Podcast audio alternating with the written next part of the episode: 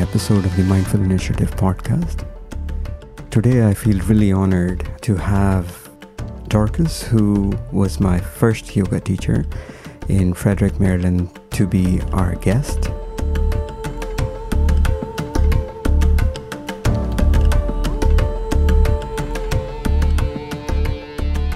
And that's probably the biggest thing that parenting does for me. It is a direct opportunity to practice what I preach, you know, to practice patience, to practice kindness, to practice stamina steadiness, finding the balance between effort and ease.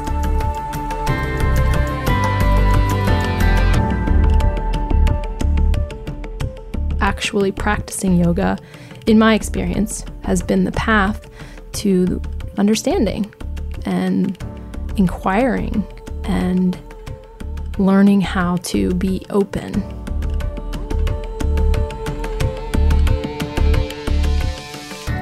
Welcome, Dorcas. Thank you, Nitesh. To all our guests who, who join in on our show, I usually ask them a little bit about their background, anything about their spiritual upbringing, and where they feel they are today. So if you can share a few tidbits about that, that'll be great. Sure. And thank you for having me. And I feel very honored to be your guest and to be asked these questions in general. The word that popped out at me in your question was upbringing. And it's been something that's been on my mind lately because I'm here visiting my hometown. And so a lot of memories are very present and um, a lot of nostalgia of upbringing. And um, from a spiritual perspective, I've been remembering how faith was a big part of my life as a child because we were we were raised on the Bible. and there was some church, but it wasn't so much the church that I remember being raised on as the Bible and the principles in the Bible as interpreted essentially by my parents, by supporting texts, by sermons we would listen to on the radio, and then sometimes church. And so I remember feeling very connected to God and having a lot of faith. You know, particularly, uh, I remember it being tested and exemplified in, in my memory coming through and into high school and maybe a little bit before then and just feeling like not tempted and not worried because I had I had an understanding. I had something to lean on. I had this faith. Um, and so I felt a lot of strength from that and conviction and clarity and um, confidence um, and ease I think as a result of my understanding of faith there was always a little bit of a conflict too, because there was the awareness of um, hypocrisy that started to become bigger and bigger and bigger. You know, I would start to see other people, you know, representing what I thought was my religion or my spirituality, but it didn't align with my understanding of that faith. And so the wheels started turning in my mind and and it started to sort of crack down the the confidence that I had in that faith and in that understanding and in that what was religion and and then there was a long period of di- sort of disintegration of faith, disintegration of my understanding. So that's part of the question that you asked. I don't remember the rest of it. I think that's good enough from an introduction standpoint and, and the upbringing standpoint. And that's the most important thing, what got you started and, and spiritual upbringing, and which was your faith. And depending upon what your understanding of God is or what your description of God is, it's different for everyone. And many years ago, I, I think in 2005 or around six, you decided to start teaching, and, and I believe yoga became part of that much earlier than that. How did that happen? How did yoga happen? Yeah. Yoga happened accidentally. I started in maybe 1999 or something like that. And I was very interested in physical fitness and um, had always done fitness and had done martial arts from the time I was five and would try a number of different things and happened into a yoga class. And it was the second yoga class I took. The first yoga class was very weird and I thought I'd never do it again. It was it was just weird to me and hyper spiritual. Now in my in my assessment now I can see that that I just wasn't into that aspect of it because I was very body oriented and into the fitness. Um, but then years later, dropped into another yoga class with a teacher named Catherine, and it was very physical. It was very physical, and I remember I was sweating. I was physically challenged in downward dog. Something about it captured me. The physical aspect captured me, but there was a much stronger resonance. And I couldn't put my finger on what it was, but I absolutely 100% knew that I wouldn't stop doing it, which was weird because I wasn't an obsessive type of person, but I went home and I wrote down on this little sheet of paper I had that listed important dates. And I wrote down started yoga because I just knew that that was going to be an important day. And I never stopped. And that was the beginning. I practiced with Catherine and other people for not that long. And Catherine looked at me one day and said, Can you come up and teach? And she just told me that I was going to be a teacher. She didn't ask me. Um, she just pretty much told me that I should. So I did. And I had been teaching, you know, fitness and karate and other things. So the teaching part was a little bit natural and a little bit foreign. Now I can see that I'm grateful that someone just pushed me into it because I would have had so much doubt around starting to teach because it felt, still felt mysterious and foreign and so much bigger than I could ever understand, you know. So I that's how it started and that's how I started teaching and then teacher training was also probably premature.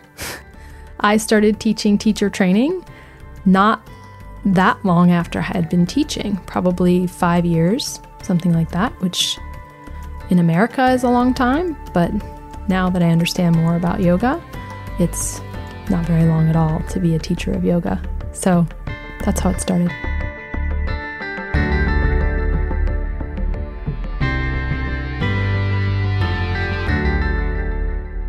So I'm going to touch a little bit on the faith of yoga. And we know yoga has roots in India. And you had your background in a different faith. And even though we try and, and put it that it's secular in many ways, but there are many religious aspects that do come in as part of teaching yoga, as part of practicing yoga. How did you align both when you started? And now, many years later, what do you see them as? It's a great question. And there was not an alignment when I started. There was a disconnection or a separation or a containing. There was the physical practice, and that was what I was focusing on. And it was easy for me to separate or not explore the other aspects of yoga. For a long time, it was easy to do. I don't know if that was super conscious, but that's definitely what was happening because I was conflicted and a little bit afraid, to be honest, because, you know, Christianity for me, a lot of it was about fear. Be afraid of the wrath of God, be afraid of being drawn into other religions, be afraid of idolatry. And I was aware of that. And I was also, you know, my family culture is very prominent and strong. And partly just because of the family culture and partly because of the religion, I'm sure. But I felt like I would be judged. And was probably afraid of being not accepted by the family if I was doing this thing, yoga, that has roots in India and is affiliated with other religions. And, you know, even right now, I feel afraid to talk about this because if my brothers listen to this, I feel like they will go, oh, yes, that's exactly what it is, you know, and there's sadness there because they are my family. So that was always present and it's still present. How have I aligned now? You know, fast forward 20 years. The simplest answer is just by practicing. You know, actually practicing yoga, in my experience, has been the path to understanding and inquiring and learning how to be open and um, curious and accepting and truthful. That's part of it. And then, you know, interspersed in those 20 years have been traveling. I would also say that traveling in general has been a huge part of my spiritual reawakening because just seeing seeing other humans, how they live, understanding compassion and empathy, being out of control, you know, that feeling of not being in an environment that you're in control. So that's the other big thing. Travel and any experience that I've had in life that has taken me out of the driver's seat where I haven't been in control, uh, that has really helped me explore my yoga, use my yoga, use the tools of yoga, and then to rediscover spirituality, to rediscover, you know, what what is at the heart of Christianity, what is at the heart of other religions, I believe, and I think what is at the heart of yoga. In addition to that, some starting to broaden my study into other religions. Yeah, Buddhism, other Eastern practices. A Course in Miracles was a very profound study for me for several years. Uh, that really, really helped bring together my upbringing, my understanding of religion and spirituality through Christianity, my exposure to Judaism because my husband is Jewish and I've had, you know, peripheral exposure through his family to that for 20 years, and the practice of yoga and the inherent ethics and morality and spirituality that is expressed in yoga. And A Course in Miracles, I'd have to give it some credit because it, it's very non dogmatic and it was very helpful in synthesizing my exposure to those three various spiritualities slash religions and then really sinking into yoga as a result.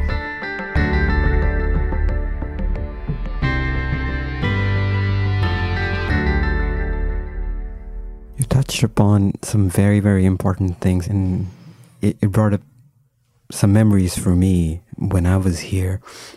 And one of the important things that I learned here with you and at the studio was this feeling of community. And you have been away from the studio for about four years now, five years, in a completely different land. And there are others who are helping you run this place.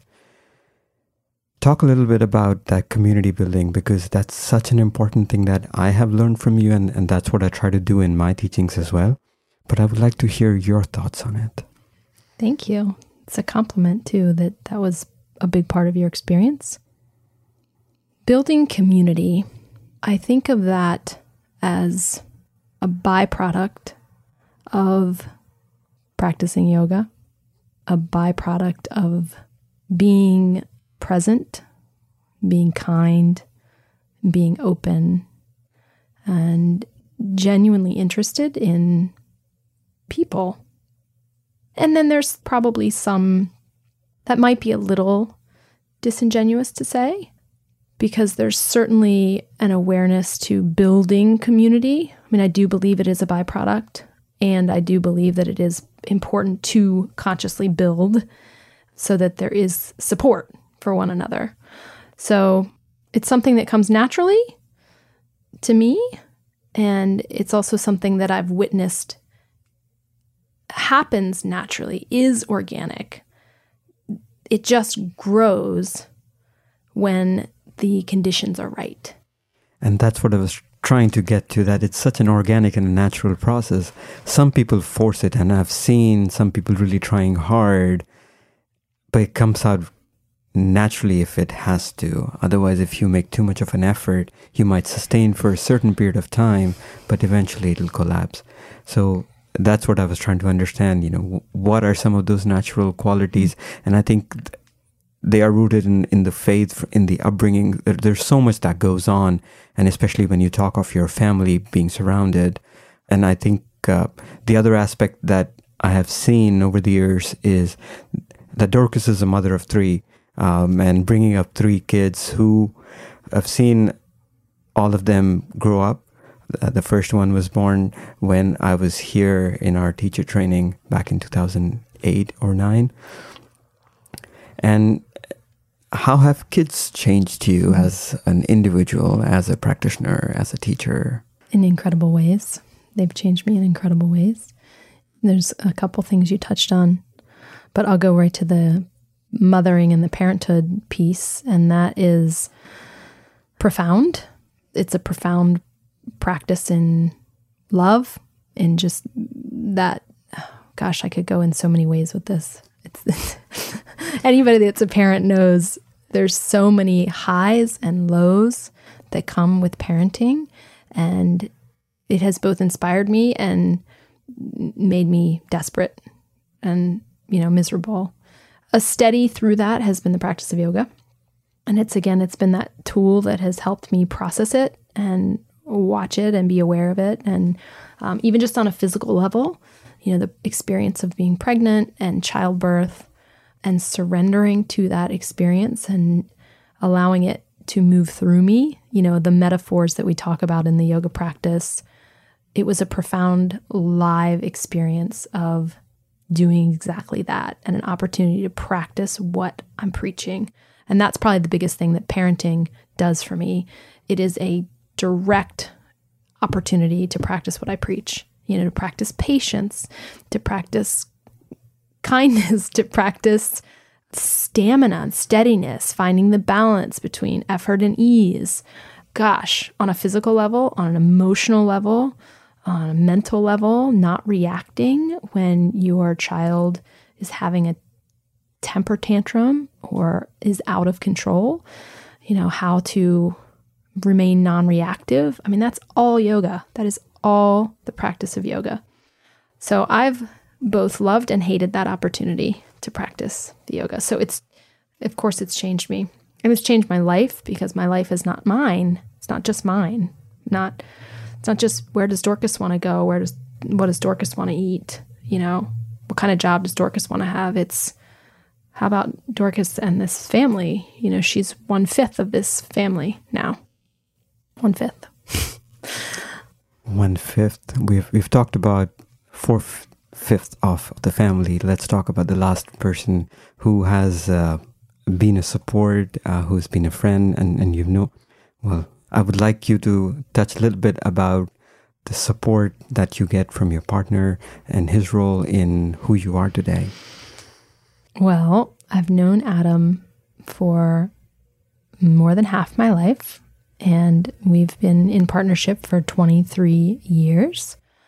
And any any long relationship like that has many chapters and highs and lows. And uh, again, just like parenting, the periods where you feel like the love could never get better. It's the greatest thing ever. And periods where you just want to leave. You know, it's really hard. It's really, really hard. And the, oh, it's been just my biggest opportunity for growth. Biggest, hands down, biggest opportunity for growth to be in a relationship with one person that ultimately you know each other pretty darn well. And you have done, you've said things that you should or shouldn't have said. And, you know, you've caused wounds that are very hard to uh, recover from. And then to still stay in that relationship and not run. Uh, that's the real work. And I don't have advice to give. The longer I'm in it, the less advice I have to give. It's like the more I teach yoga, the less I know. And I feel like the same is true for a relationship.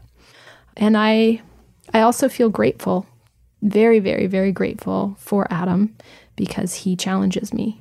He challenges me and being in a long-term relationship challenges me. And I'm grateful for the opportunity to dig deeper and to work and to to do the work that's required to grow within a relationship.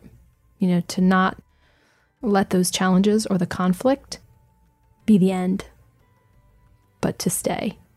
And all that said, you know, he's also one of the most balanced people I know and has a great capacity to anchor and to is just has like a beacon for vitality. Like he just goes where he needs to go to be fully expressed as a person. He doesn't surrender. He doesn't allow suffering for long. And it's interesting to to witness. You know, he gets he gets out of something if it's not the right situation and yeah, it's a good quality. Something I respect and um, he also keeps our life adventurous.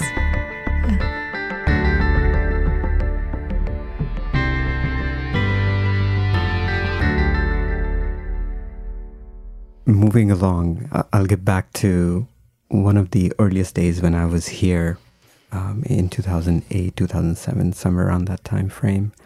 And I had started yoga sometime before that, uh, a few years before that.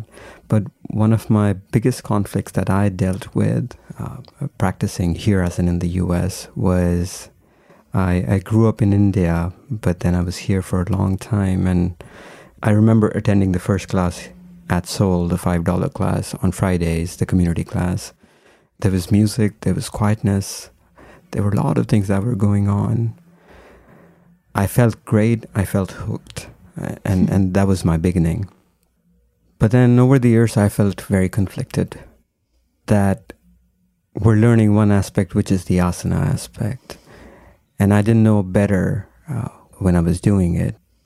Talk a little bit about yoga in the US and how, if now that you know a lot more in depth about what yoga is all about, people who are coming from different backgrounds, how do they adjust? Uh, and, and what has your experience been? And if you have some suggestions for some of the others who are interested in, in practicing in different parts of the world.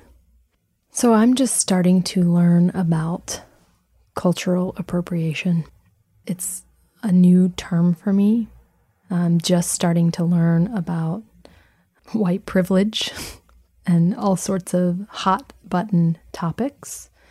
I'm starting to question more and more how yoga is being expressed here. And it again, the more I learn, the less I know. And there's definitely conflict that I have and that I'm aware of. The more I travel, too, you know, the the more I'm just aware of how how small the market on yoga is in America and how cheap it can be, how cheapened the practice can be. And at the same time, I see that happen to many, many things, you know, many, many things outside of yoga. And that's one way to look at it, that it is being sort of reduced and cheapened is a little bit of a negative way of looking at it. I remember talking with Dr. Rosie, um, who was both of our teachers, and she's an Ayurvedic physician and now a nice close friend, I would say. And in her way, she would often ask similar questions about how the yoga is being taught and offered. And in my immaturity, perhaps, I would just say that we were meeting people where they were. That was how I explained the simplification of the practice or the, you know, the focusing on the asana, as you said. My reasoning for that, or my excuse maybe, was that we were meeting people where they were, meeting people where they are. And I remembered learning that part of I think it was Desikachar's books when I started learning, and that was part of the practice of how you could amend the practice to kind of meet the needs of the individual. And so that that has been a, an explanation. I don't know if this is answering your question, but sort of. so there's something to maybe it's Americans, maybe it's maybe it's more than Americans, maybe it's Westerners and their need for physical fitness and their understanding of the body and their identification with the body and that comfort level there so, beginning with asana, and I think about my own personal journey with yoga, and I would have never begun yoga ever if I had to start with a different aspect. If you had started teaching me about the yamas and niyamas, I would have walked away. It's a great entry point. It's a great entry point. And I think it's as long as it remains the entry point, then there is the potential for the entire breadth of yoga to be understood over time. Maybe not. It depends. It depends.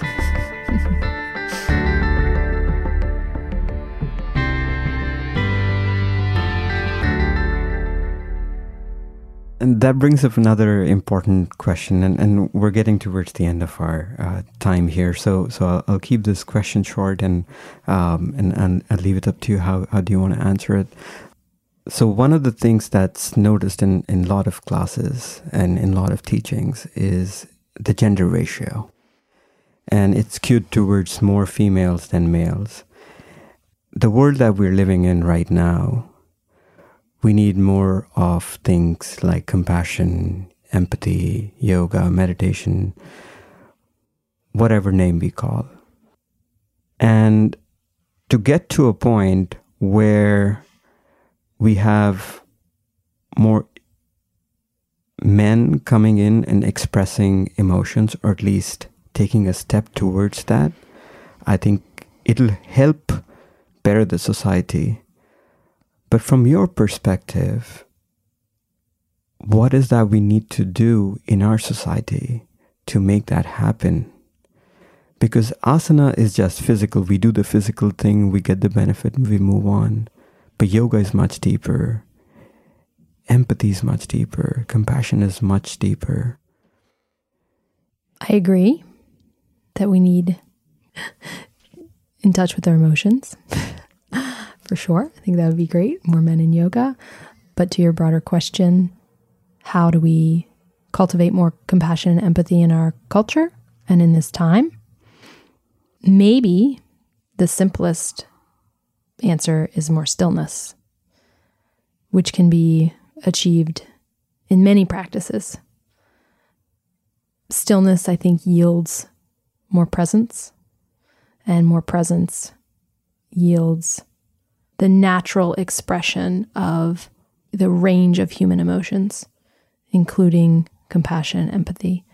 So, whether it's yoga, asana, which for many people is relative stillness, or it's meditation, which again, for a lot of people, it's maybe impossible for them to imagine sitting still. For others, that's their way in.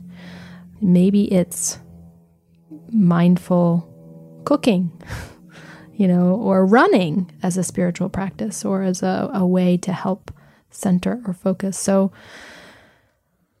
I feel pretty neutral on the practice, but I feel convicted and strong that there needs to be a practice, a daily practice. And that just baby step by baby step moves towards awareness and increased awareness. And to me, that is the the big need is just more awareness. And my meditation practice I mean, to pull back in one of your previous questions, after I had my third baby, my life was out of control. I felt more chaos internally and externally than I'd ever felt. There was no way I would have time to get on my yoga mat and do a one hour asana practice every day. Just not possible between babies and breastfeeding and running a studio and husband and, you know, all the things that life has. And it was that 20 minutes of stillness that I committed to that was so efficient and so effective in physical, mental, and emotional health, increasing physical, mental, and emotional health. And sometimes I had to split that into two 10 minute segments. Sometimes I had to hide in the bathroom and turn the shower on and just pretend I was taking a shower. You know, I had to steal that time for a long time. But after five years of a daily 20 minute minimum sit, I think my awareness has increased dra- dramatically and it's impacted my ability to parent more positively. I'd like to think it's helped my relationship with Adam. I definitely think it, think it makes me a more conscious business person and and a better friend. So and a better mother also. I hope so. I hope so. so that's stillness, more stillness because we know we are naturally inclined towards I believe we're naturally inclined to express our goodness and connect, you know, with the goodness in others. And and when we're busy, whether it's in our mind, in our body, or in our life, we can't access that. It's just too many layers too deep. But simply being still and taking the time to do that, I think if we all did that, there would be more compassion, man or woman, right? I think we'd see a little bit more presence and better decision making and more empathy. But I could be wrong. Well, we all could be wrong. We all could be right. Doesn't really matter. But I think stillness is the key. Stillness is the answer. And and with that stillness, I'm very very thankful that you could take out time and we could do this. We're here in this beautiful studio in Frederick in, in Sol, which has grown in, in many ways, even though it still has three floors but it has it has grown. It, it has seen uh, thousands of people over the years. Um, I, I, wish you uh, more and more ears here, and for the community that comes in that benefits from from the teachers who come and teach here, and from the wisdom that you provide. And thank you so much for being a part of our show. Thank you, Nitesh. It's really my pleasure. Uh, thank you everyone for listening in and tuning in. Um, if you like our show, please rate us on iTunes or Google Podcasts or wherever you listen to the show. Thank you so much.